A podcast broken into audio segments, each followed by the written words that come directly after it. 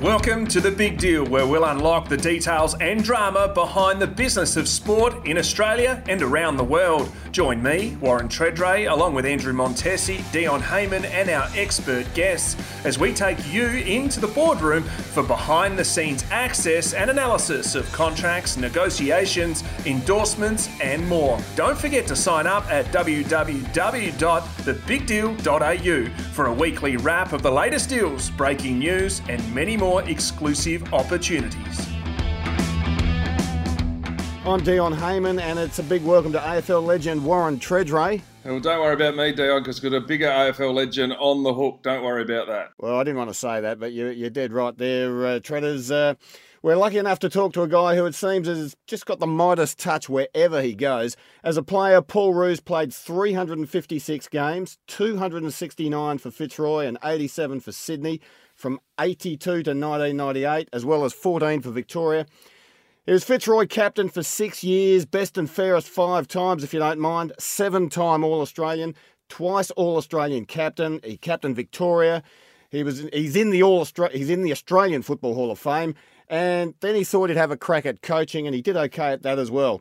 Ended the Swans' 72 year premiership drought in 2005, as well as coaching Melbourne for three years from 2014 to 16 with a bloke by the name of Simon Goodwin as his understudy. He's also spent time in the US, where he's credited with uh, having a little bit of an influence over how the uh, Australian Football League over there is set up. Yeah, if that's not enough, uh, he's also named the Australian Father of the Year in 2008 for his ability to balance work life balance with family. Also, he's the founder and director of Performance by Design, which prides itself on transforming sports and business cultures by using a tailored system structured to address pain points and personalities. It's quite a CV, and I feel quite tired after all of that. Roosie, welcome. Hey boys, how are you doing? G'day, Treaders. How you going? Good. Yeah, we're going very well. Now, can you tell us a little bit more about this business that you've got going on? Yeah, so about sort of five years ago, we came together. There's four sort of founders, and we're all lo- loosely connected in one way, shape, or form. Um, and really, we work we work a little bit in sport now, but mainly in business. And uh, but a lot of the learnings come from sport. Um, we've transitioned that into business. So really, it's about sort of setting your culture, setting really clear what we call a culture code um, getting to know each other more through. We do a lot of profiling. So Insights Discovery is the tool that we use. Do a lot of profiling, you know, building really strong relationships with each other at, work. And then probably something that, that footy clubs, as you know, Treaders do really well is just honest feedback. So teaching you know, a system of how we give honest feedback. And a lot of it is around positive feedback. I think you know, too often leaders think yeah, it's just about what people do wrong. So we really encourage a, at least a four to one ratio of positive to negative feedback. Um, I know I wish I had that uh, with one of my coaches or a couple of my coaches early in my career, the, the four to one, but it was was normally uh, not that ratio, Treaders. So, um, but yeah, so that's pretty much what we do, and and we try and really our mission is to take the chance out of culture and to try and systemise culture, so you can actually you know get the culture you want, not just leave it to chance. Now, fundamentally you know, a lot of companies do that, and if you get enough good people in there, your culture is going to, you know, be a six, seven out of ten. Um, but as we know, as we get people that probably don't have the same values, if we haven't systemised it and we're not really clear on what we want, then our culture starts to erode, you know, over time. What type of businesses? Uh, I've also looked on your website. You've got sporting clubs you've worked with too, but also some big businesses. And do you think this is an evolving space? Yeah, absolutely. It's probably not business. Like we, we, we work with big companies, smaller companies. It's more when people ask us what it works with, it's more the leader. Like if the leader's really interested in, in setting a real clear foundation for his workforce and his business, etc., etc., it works really, really well. I think Treaders, particularly out of the last couple of years, out of the pandemic, what's happened is a lot of people have lost connection and a lot of companies that perhaps haven't done a lot of work on their culture and really don't know what their values and their behaviours are, haven't really built strong relationships yeah, have really struggled. So, is it an evolving space? Absolutely, because I think leaders are now realising that culture probably is more important now than strategy. And we, are certainly seeing a lot of that. We're seeing a lot of leaders reaching out, a lot of leaders being really inquisitive about what we do and implementing some of those strategies. So, Roosie, you work with businesses as well as sporting organisations. Like, what are the techniques that differ when you when you work between the two of them? Probably the regularity. I think uh, the football clubs just spend way more time on it. You know, like just you know, if we're working with a footy club or a sporting organisation, we're there pr- pretty much every week. You know, and that's where that accountability model comes from. Doing a review with the players. In, in the corporate world, yeah, we try and set up what we call our culture code. We try and do our first, you know, workshops where we're bringing people together. We're teaching them what makes them tick, understanding themselves, understanding their team, putting in a system of, of having honest conversations. Yeah, I love to get back once a month, but sometimes it's once every three months, and we work on a, a three month cycle. And then part of our initial workshop is really the audit. Yeah, what do they do well? What what do they need more improvement on? And we work really you know, strongly with the, the HR people and culture person, the business owner, the CEO, whoever it might be, to really work through their problems and put a, a consistent program in place. Now, you would have seen many sporting um, teams over the years struggle for success because it's perceived as a broken culture. In your opinion, how quick can this be turned around? Well, footy clubs is a little bit harder because you, you, you as you know, Treaders, you, you're set with your list from day one. You know, so you can sort of you can get your your strategies in place, and you're really, really relying heavily on your leaders. If your leaders are really good role models and jump on board really, really quickly, then it can turn around pretty quickly. But if you've got leaders that haven't been taught either the proper way to play or the, the, technical skills around how we want to act around the footy club, that's really what culture is. It can take a little bit longer. So it's really really dependent a lot on the leadership group. If you've got a really strong leadership group, then it takes, you know, it can turn around quickly. If it's not, then you've got to teach the leaders and basically got to say to the leaders, you know, you are the role models. You can't be doing the wrong thing off the field, and you certainly can't be doing the wrong thing on the field. And as you know, yeah, if, if I'm in, the, in a meeting on a Monday and the captain of the footy club's always in the wrong position at stoppages or kicking the ball to the wrong area or not tackling or whatever, it takes a lot longer. But if our leadership group does those things well, really, then it's easy for the young players to come in, look around, see what's expected, see what the leaders do, and then we can turn around re- relatively quickly. It strikes me, Roosie, that in the AFL you were associated with three clubs that uh, perhaps traditionally didn't have a lot of success over the last uh, 50 years or so in Fitzroy, Sydney, and Melbourne. Is that why you took such an interest in in and placed such a high price on, on leadership? I think so. I sort of thought about that a lot, Dion. It's, it's interesting. Often we pick coaches from really successful teams. And I actually think the reason I was able to implement what I did at Sydney and then you know, we, we won the premiership there. But then Melbourne, it's because I'd played with a lot of teams that hadn't done that well. But I'd also played with some successful teams. People forget how good Fitzroy were in the early 80s. So when I first arrived, I could see what the behaviours were. I was really fortunate to walk into a group Gary Wilson, Bernie Quinn, Laurie Serafini, Mickey Conlan, really good behaviours on the field, but not only on the field, off the field. So I saw what it looked like at its best, even though we didn't win a premiership at Fitzroy. We played in the finals in, I think, 80, 81, 82, 84, 86. We just didn't quite get there. Um, but I saw what role model leaders did really well, and I was really fortunate with that. I then saw how a club could fall away, you know, significantly on the back of not much money, losing really talented players to opposition. Probably not necessarily the culture of the team, but more the culture of the, the organisation, and more the fact that we didn't have money. And I think that was a real advantage. And, and one thing I thought to myself when I started coaching the Sydney Swans is how do we not leave culture to chance? How can we systemise this? How do I make sure we do pick role model leaders? And, and Treaders, you would probably know that most of the time captains previous to Sydney were picked the best player, the longest serving player. And, and to be fair, most of the time they had pretty good behaviours, but we transformed what was acceptable. Know, Stewie Maxfield as the, as the captain, and I've said this to Stewie and he would admit this, he wouldn't have been in our top 10 or 12 players, but his behaviours were exemplary. So when we rolled the dice at Coffs Harbour and we picked our leadership group on the back of the behaviours. It really was rolling the dice. Would this work or wouldn't would it not work? And because Stewie was such a good role model leader, and that leadership group was so good at holding everyone accountable. Yeah, we were able to turn it around really quickly, and, and within three years, yeah, we, we won the premiership, and in, even in 2003, yeah, we made the preliminary final. But but it wouldn't have happened had we not had really strong leaders. And Stewie Maxfield is arguably the, one of the most important people at, in Sydney's history over the last 30 years because of what he did to lead that cultural transformation. Now, obviously, you've seen some people who naturally take to leadership. Stewie Maxfield clearly one of them. Um, then there are others who struggle with it, who are you know probably in before your time at Melbourne. Um, it looked like they put two young kids in who weren't quite ready. What are the key things you come back to when you're talking about appointing a leader or, or, or talking leadership? Because it doesn't, it's not easy for everyone. I think it's a really good point, and, and uh, we can touch on a specific example of Melbourne. I remember when Jack Grimes and Jack Trengove were made captains, I sort of looked from afar and thought it's really difficult to become a captain unless you've honed your craft well enough and you know what leadership is and you can roll.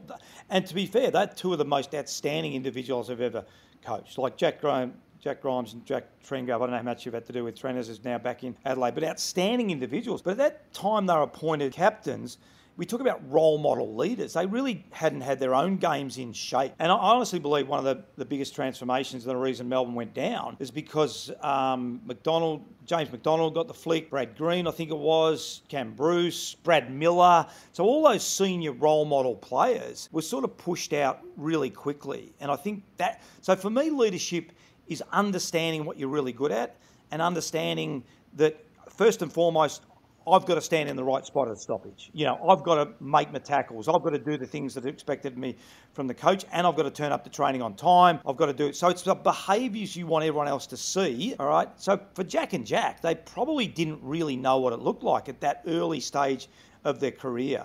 And I think first and foremost, it's understanding exactly what you want to transform your footy club into, what the behaviours and the actions that you want to see everyone do, and those guys just driving it over and over and over and over again. Something else you implemented at Sydney, Roosie, which they still do today, is is using multiple captains, which uh, not a lot of other clubs uh, do. And, and, I know Sydney's been using three, and uh, it's quite extraordinary.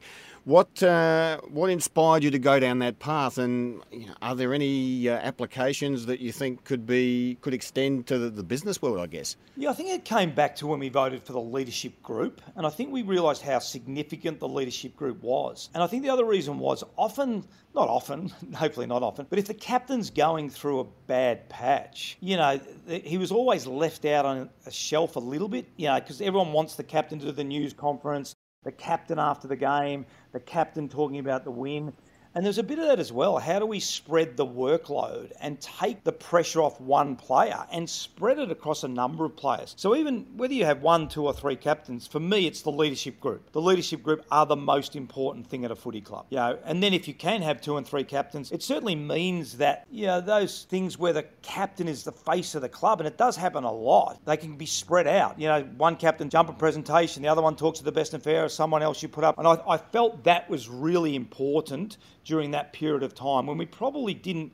I mean, we had some great players, but we probably just didn't have that one person that could take the load anyway. So there's some certainly some pros and cons, definitely. Now, in terms of the coaching, um, you went to the US with your playing days ended and did a lot of work with the United States Australian Footy League. What did you learn from that? Yeah, that was bizarre actually. It was sort of funny. I was sitting at home at uh, Tammy's family's place. We, we stayed, we lived with Tammy's family for 10 months. I left at the end of 98, went to America, got a phone call from Paul O'Keefe, the president of United States Australian Football League. First of all, I didn't even know it existed. And second, he said, Oh, Roosie, can you come and do some work. I said, look, yeah, I've got plenty of time. So the AFL sent over some money to pay me to, to fly around. So we, I did some clinics all around America, and it was unbelievable. I remember the New York Magpies played against the Philadelphia, can't remember what their second name was. They, they hired four baseball fields right outside of Manhattan. I remember I coached both teams and umpired. So if you want to have a really good record as a coach, that's a really good way to maintain a 100% record. Coach both teams and umpire the game. And But I remember as, as before standing in the middle of the ground waiting for everyone to turn up and this bloody convertible came through with the, the four posts sticking out of the roof, plastic posts. After the game, there was the esky and the barbecue and the, the Victorian bitter, and it could have been anywhere in country Victoria, really. It was just a, and I'm standing there looking back at Manhattan going, this is unbelievable. And then my first coaching gig was coaching the United States Revolution against Canada in Chicago, which was incredible. But one of the the, the, things I most remember is our captain, Darren Leon, who was an American guy. So you had to be a green card holder for a certain amount of time, or obviously an American citizen. Rich Mann, who's Peter Mann's brother, he played, he was a very good player. But Darren Leon was the captain, and he sent me a, um, a note after the game. Said it was one of the most proudest moments of his life representing the United States. And he said I, he had tears in his eyes when they played the national anthem. And it was really quite amazing to, to think about how serious that these guys were, and they legitimately were representing the United States of America against Canada. So it was a, a really good experience to, yeah, but that was my first sort of coaching, you know, foray into to coaching. Now, do you think, you know, we've seen the exhibition games going back probably a couple of decades, um, where, you know, the VFL teams would go and travel and play in uh, overseas. Um, do you think it'd ever take off in America, or is it just a pie in the sky? I think we've seen more. I don't think in terms of playing, but I think I, I went over in 1999, and, and what I realised is there's so many really smart Aussies working over here in business, going to school, colleges, universities. So they actually had a really good infrastructure, the United States Australian Football League. Um, and I, I really believe if the AFL had got behind it in 99, we would have an American, at least one American at every single footy club, and probably more. I mean, we've seen the impact of Mason Cox. We saw the impact of Mike Pyke. Now, Mike was a Canadian, but he, he did it just through sending a tape. The talent level in America, anyone that's been to America, we did an exercise at the Sydney Swans. Um, we picked four major colleges in America, and 1% of college athletes go and play in the pros. So 99% of them are looking for something to do afterwards. So if had the AFL got behind it in some way, shape or form, I, I honestly believe we would see at least one great athlete at every team and probably two or three, and the game itself um, would have you know, significantly improved through the numbers you know, coming through because, we, as I said, we've seen the impact that Mason's had on, on games and Pykey was you know, 2012 Premiership player with the Sydney Swans. In terms of playing, I mean, the, the American games are so big over here, as you know, like, you know, NFL, basketball, you know. So as a, as a playing sport and and developing the league, yeah, it wouldn't be that high profile, but certainly, you know, what the USA have AFL have done has been fantastic. They've got their national championships next week, um, and they'll have a lot of teams, a lot of players, um, and a lot of Americans playing the sport as well. Well, you came back to Sydney where you uh, you were an assistant under Rodney Eade uh, before taking the job midway through the 2002 season. Was uh, coaching something you always wanted to do, particularly after getting that uh, taste with uh, you know the United States and all? It's actually funny because I was working um, I came back in '99. I was working on the Olympics in 2000 for C7, which was Channel 7's pay TV network, and I was on the 11 p.m. to 6 a.m. shift. I still speak to the three people that listened to me that, that through that period. And then I got an opportunity to become an assistant coach. And the reason I tell the story is because the answer was really no. I thought at that stage I'll, I'll become an assistant at the end of 2000, see what it's like, see if I enjoy it. And then suddenly I was, remember sitting in my office on a Monday and we just got beaten by Geelong. And I got a phone call. I think the first phone call was from Steve Quartermain. And Quarters rang and said, Oh, Roosie, just wanted to comment about Rodney Eade yeah, leaving the Swans. I'm like, hang on, Rocket's office is literally right next to mine. I said, Quarters, I've no idea what you're talking about. Put the phone down. 20 minutes later, Johnny Blakey rings me. I think at the time he's working for Brisbane Lions. He said, Oh, Roosie, what's going to happen now that Rockets yeah, left. I've gone, Johnny, I have no idea what you're talking about. So I put the phone down. I walked into Rocket's office. I said, mate, I've had two phone calls from one from Johnny Blakey, one from Quarters. I said, Are you what's happened? He goes, Yeah, no, they're right. I'm stepping. That was the first that we that I'd heard of it. Now obviously we knew that he was under pressure and all that sort of stuff. So the point being, it really wasn't until he had the press conference. We then had a meeting the next day with Dennis Carroll was chairman of selectors, Myles Baron-Hay was, I think, the CEO at the time, Steve Lawson was the footy manager, and really we just sat around. It was John Longmire, uh, Steve Malaxos, myself, I think it was, Dennis, and we'd really discussed then what we were going to do. And we'd actually talked about maybe rotating it. And then later on that week, we had a bye week coming up, and later on that week, I got asked if I would do the job. So it really wasn't until that point, because up until then, I was really just assessing, you know, whether I was good at it, how I enjoyed it, and I didn't think there was any urgency to actually make the decision. So it wasn't until that stage that I had to go home and speak to Tammy and say, look, I've been offered the job and I asked for a longer term contract but wasn't given one. Yeah, it was risk and reward at the time really to say yes. I said yes, I'd do it. And then over that 10 week period, I grew to really enjoy it, grew a really strong connection with the players who I'd played with as well. And then, you know, the rest is history. Yeah, was being a full time coach what you expected or was it a lot harder? In terms of playing treaders, uh, and I, I, I, say this to you, it, when you play, you can have some success in a loss. And, and, I, and I don't mean the ultimate success. You know, you and I know that. We, you, know, you lose, you're still incredibly disappointed. But you can have some wins as a, as a player. You know, you can you can play a, a, good game, and you know you can still get something out of it. What I found as a coach, and, and the other thing about playing is, no matter it's, if it's the most selfless player, I don't know who the most selfless player you played with, but you know, Kirky or whatever it was. Fundamentally, they've still got to look after themselves first. So even the most selfless player has to look after themselves. You know, train hard, eat well, all those prepare well. As a coach, it's all about the team completely about the team. And that's that's the biggest difference. You know, when you lose, and you know, went to Melbourne, we lost a lot of games. There's not a lot of joy in it. You can still find a little bit of joy in young player playing well and all those sorts of things. But that's the biggest difference. As a coach, it's completely about the team. It has nothing to do with you as an individual you know, it's all about what can I give to the team. That's the assistant coaches, the fit, fitness, the medical staff. And probably the other thing is you have to manage so many people. Probably the thing that coaches are least prepared to do is that management of people. Yeah, I, I was ill prepared, but I had Andrew Ireland next to me, who was the ex CEO of, of Brisbane Lions, was now my football manager. So it's fantastic to have a mentor like Andrew. But there's a massive jump from being an assistant coach to a senior coach. It's it's huge, and it's got bigger and bigger as it's gone through. Do people understand how hard or how, how high pressure is the AFL coaching gig, and and what are the some of the lesser known challenges that you face as a senior coach? Because when it all turns, everyone points at one person. It's probably a couple treaders. I think the probably the most frustrating thing, not the the most, but the conduit between the coach and the members is normally the media. So if the media gets something wrong, it's really difficult. It's really challenging for the coach because the media are seen by the fans as the the, the gap. Probably the best thing that I did when I took the Melbourne job was go on AFL 360 with Gerard and, and Robbo because I had a chance to talk directly with the members. Now, most coaches didn't. There was two. I think it was me and Bomber at the time. So whilst it was hard fronting up every week, particularly in the early days of Melbourne, it gave me a direct route to the members. So I think I think one of the biggest challenges, and probably the media aren't even really aware of this, that you know if they say something off the cuff, the, the members listen to that. And that can become really challenging then because the narrative changes so quickly. So you don't really get a chance to build up over time, if you know what I mean. Because as soon as something happens, it changes so dramatically. That's probably one thing, and it goes hand in hand with the second thing I'm going to like. If you, yeah, if you take over a, a business that's losing twenty million dollars a year in the public sector, yeah, you're going to have three, four years to turn around, and no one's watching you. Yeah, if you take a take over a bottom club, people expect it to happen overnight. You know, they, so you've just got to hold the ground. You've got to be confident in what you do. You've got to be confident in the processes. Like I could never have coached the Melbourne Footy Club had I not coached Sydney. No chance absolutely no chance. Um, and I think I learned because of what I did at Sydney.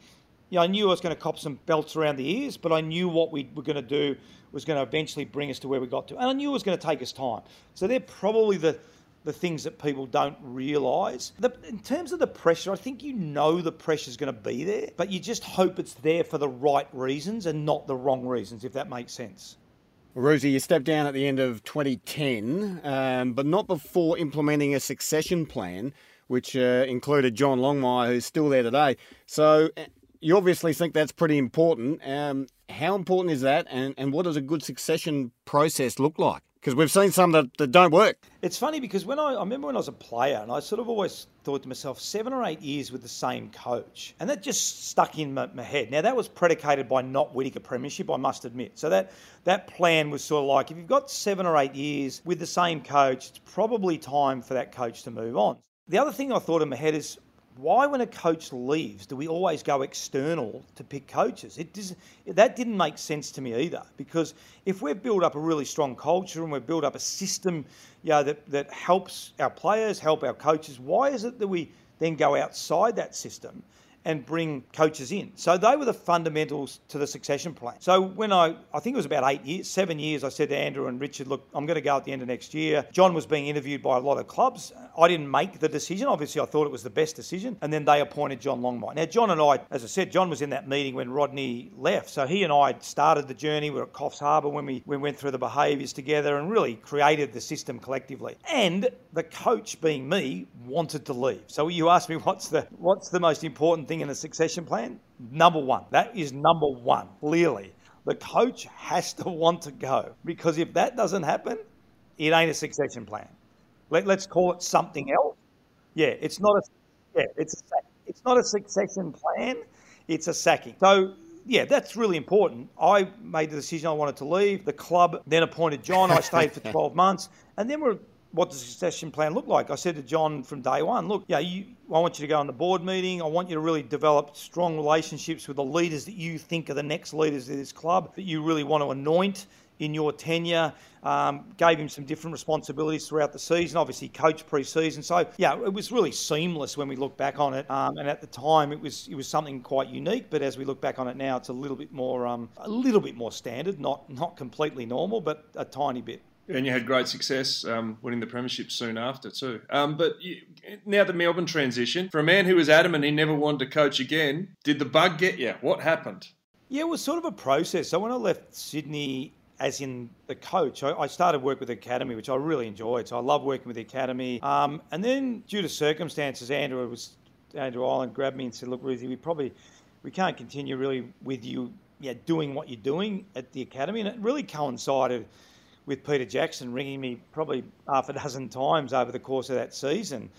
Yeah, then you've got sort of elderly parents that you know. You, you, you I'm originally from Melbourne, and then Peter kept on ringing me.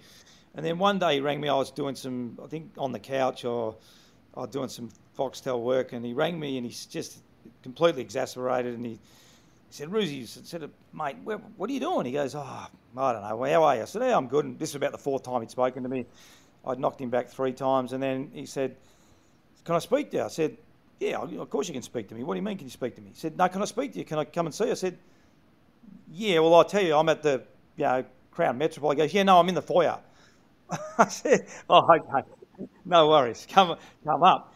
So I said, to, I then said to him, "I said, look, mate, I tell you what, let me meet with the leadership group. I want to know a little bit more around."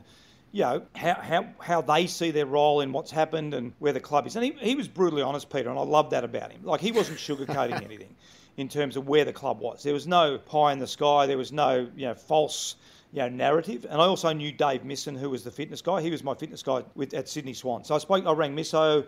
We had a meeting with the leadership group. And, and probably what turned me treaders was more the honesty of the leadership group and, and the fact that they just we mentioned Jack Trengove, Jack Grimes, really good people. And I thought, and I don't want to go into why and I thought they'd been really let down by the footy club. And I got a number of text messages when I left that meeting by players that had been in that meeting. And, and then it was actually my son said to me, Dad, you've, you've got to do it. You know, you, you have to do it. You know, you, and I think, and was, I took that as a real compliment from him because he had seen what we'd done. At, he was old enough to sort of know what we'd done at Sydney and the relationship we'd built. And, and I was really sort of energised by that stage and, and the challenge. It was a huge challenge. And it was a different challenge. It was less about coaching. And, and, and i said before, I, I couldn't have done done it had I not done the Sydney job. It was more around management. It was more around culture, management, systems, and processes. And I, and I thought, okay, I, I know what I can do for three years. I haven't got the energy to do it any longer. Um, Um, and we'll do it on this basis, the succession plan. If I can bring my own staff in, which I did with Benny Matthews, Daniel McPherson, Brett Allison, and Georgie Stone. Um, that was really important as well. I needed people around me I really trusted. I already knew Misso was there, which was fantastic. Jade Rawlings, I had a lot to do with. He was there as well. So there was a lot of circumstances that happened to fall in place. I love Glenn Bartlett. He was the new chairman,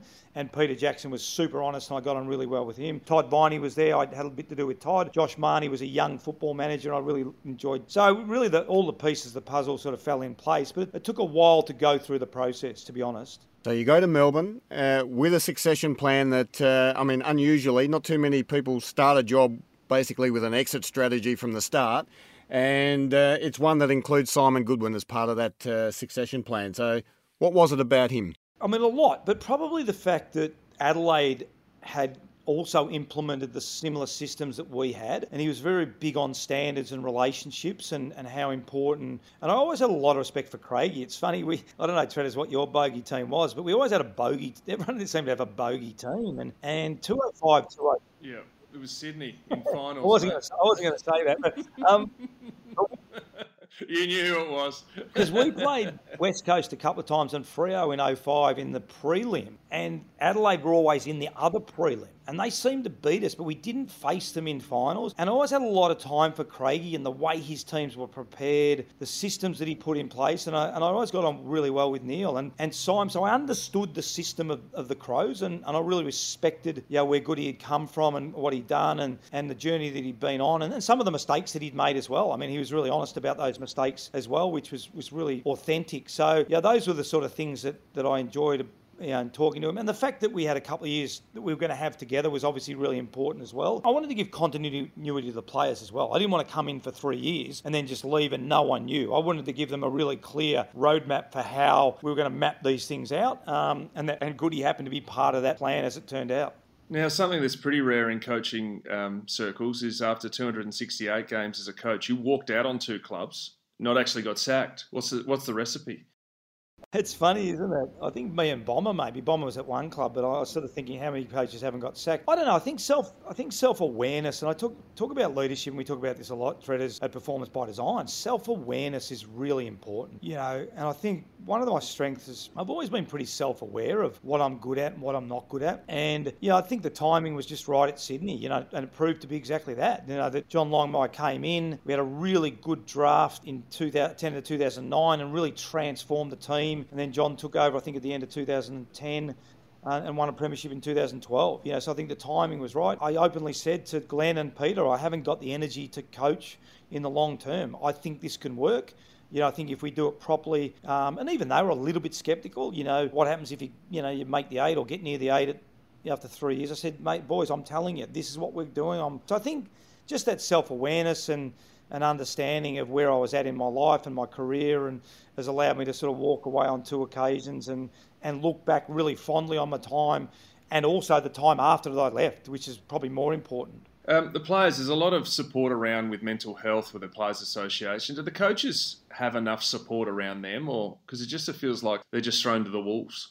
Yes and no. I, I think the, the ones that are again self-aware and, and, and I think it's really important within your coaching staff you have a couple of blokes you really trust you know that, that you can really talk to about anything and I was really lucky I had that you know Rossi Lyon was a teammate of mine Johnny Blakey was a teammate of mine yeah so they, they they knew me from years and years ago so I think putting people around you that will tell you the way it is but you can also they can support you as well is ex- extremely important I think looking outside the game is important as well, looking for role models outside the game and looking for help outside the game. But the game itself is probably too unforgiving. Yeah, and I touched on the media before. I think we we've dehumanised the game too much. You know, and, and these guys are fundamentally people. You know, coaches are people, players are people. They're there to do the best the job they possibly can. Um, and we probably have dehumanised them in, in some way, shape, or form. Is the support there? Yeah, it is if you look for it, but can we do a better job as an industry? Yeah, absolutely. So, what are your thoughts then, Roosie, on the, the career of coaching as such? I mean, we see a, a typical process of a player to an assistant coach to a senior coach. Is there a better way? I mean, are we are we missing out on, on having some great minds and leaders in the game because of nepotism, uh, you know, following the, the traditional pathway? I think it's more just how do we upskill the assistant coaches, and I think how do we give them skills outside the game. I, I was really fortunate to work. You know, I worked for majority of the time that I played footy. You know, and, and I think having skills outside the game is really important. The danger at the moment is all the skills players are learning are, are within the game. So hopefully at university, which is really important, some of them yeah, maybe working a day a week, I think is really important. But equally, finding ways that we can actually upskill the leadership and management component. And that's the biggest gap, there's no doubt. Yeah, every assistant coach would know roughly how to play the game, roughly. But then to take it out of here and translate it into performance on the field is incredibly difficult because suddenly you've got the microscope on you with the media. You're managing all the fitness staff, you're managing the medical staff, you're managing the player welfare, you're managing all the players, you're managing the coaches, you're dealing with the board, you're dealing with the sponsors. You're just not equipped. So we need to find a much better way to be able to do that in order for assistant coaches to become successful. Definitely. Uh, when you stepped away from Melbourne, you then went into Media Street and worked with uh, the Herald Sun and Foxtel. Um, did you learn anything from working in the media and also too? Do you see how the media's relationship with professional sport at times is it good, bad, ugly? Do you see the role and where could you make some improvements if compared coaching or helping the game? Yeah, I think I've always understood the role. Let's be off the bat. When I talk about the media, I respect the media because the media pays so much money, and that money gets transferred to me, to the players, etc., etc. So there's no question about that. Probably the one of the things I would say is the media is about entertainment. It's not a, not necessarily about facts. And I think that's the most frustrating thing that as a coach, that deals in facts and deals in stats and deals in reality, I think the media has gone way too far down the path of make believe, you know, and I think that's damaging the game. Absolutely. You know, and when I say that, as I get back to what I said before. The fans want to know about the game. They want to know what's happening. You know, and I think there's no accountability in the media whatsoever. You can literally say anything you want to say. There's no one goes back and goes, yeah, we've just sacked this guy because six out of the 15 times it were incorrect. Imagine if a coach got it wrong as much as the media gets it wrong. Yeah, you, you wouldn't last. But and again, all, this is all in perspective of the fact that the media pays a lot of money and it's entertainment. Now I'm in America now, and, and I'm even grasping that even more. You know, it's there's it's saturation in America about the game, and a lot of it is just repetitive, and, and a lot of it is non-factual. I, I would love to see the media go back to facts. What is what is the facts of the game, rather than so much editorial space. But I know it's not going to happen because of the amount of money that's paid. And, and, and again, the role that the media now plays in the game is dramatically different. And I've spoken to Mike Sheahan about this. I mean, you know, when I first started, every game was on a Saturday at 2.10. The only thing you would read about the game, best players, stats, who won, who played poorly, and the ladder. Facts, just simply facts. Now, it's so far gone past that. It's all about editorials, opinions. You know, we're already reading who's going to win the premiership next year. I mean, really? Who cares? Yeah, absolutely. Um, in your time, obviously, you're at Sydney when Fitzroy unfortunately sank. Um, how sad was that for you? And also, too, the reality is we're also seeing lots of teams around the world struggling financially. And what is the future of trying to keep you know football teams successful? Yeah, well, probably, I'll probably start with the second question. I mean, 1986, we had a meeting on the uh, tennis courts at Wesley College on a Sunday morning on a recovery with about seven rounds to go. And our president at the time said, We will fold, uh, we will relocate, or we will merge with a Melbourne based club.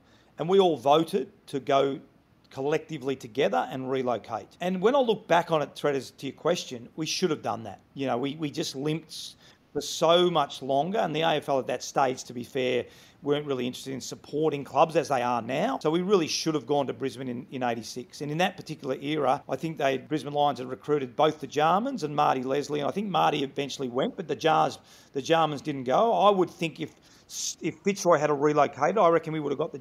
And I and again, I'm, people might laugh at me, but I think we would have won a premiership within two or three years with the team that we had, with the players that would have come in. But in hindsight, we limped through the next ten years. And when we got to that day, I went to the MCG. They invited all the the past players to the last home game at the MCG, and I was able to go. And I think Fitzroy got beaten by 100 and something points. Matty Richardson took about 150 marks and kicked 53 goals. And, you know, it was, it was quite frankly, it was sad. It was really, really sad to be in the room with Bernie Quinlan, Gary Wilson, yeah, Kevin Murray, I think was there, the greats of the Fitzroy Footy Club. And this is no disrespect to the players who are on the field. They just were a victim of circumstances. But they were representing the club in front of these greats and, and had no chance to win. And then the next week, I think it was 3 0. Sad, mate. Really sad.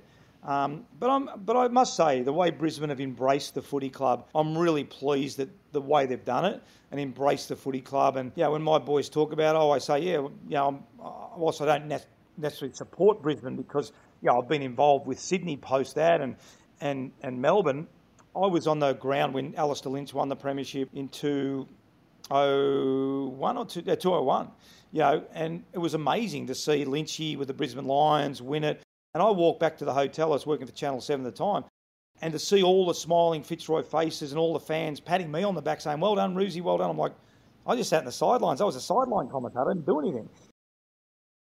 It was pleasing that they felt part of it. Now, some don't and I've, and I've run into a lot of them. But credit to Brisbane the way they've at least tried to bring the club back together, mate. But it was was sad, very sad to see the demise of a, a really proud club that when I first arrived in 1980, yeah, it was a really special footy club. Roosie, it's been absolutely magnificent uh, talking to you today. Thank you so much for your time, and uh, we look forward to uh, seeing you have obviously much more uh, success. I'm sure you will with uh, your uh, your setup there, performance by design all the best uh, over there uh, in Hawaii. Try not to get uh, too sunburned over there while we're all freezing down here.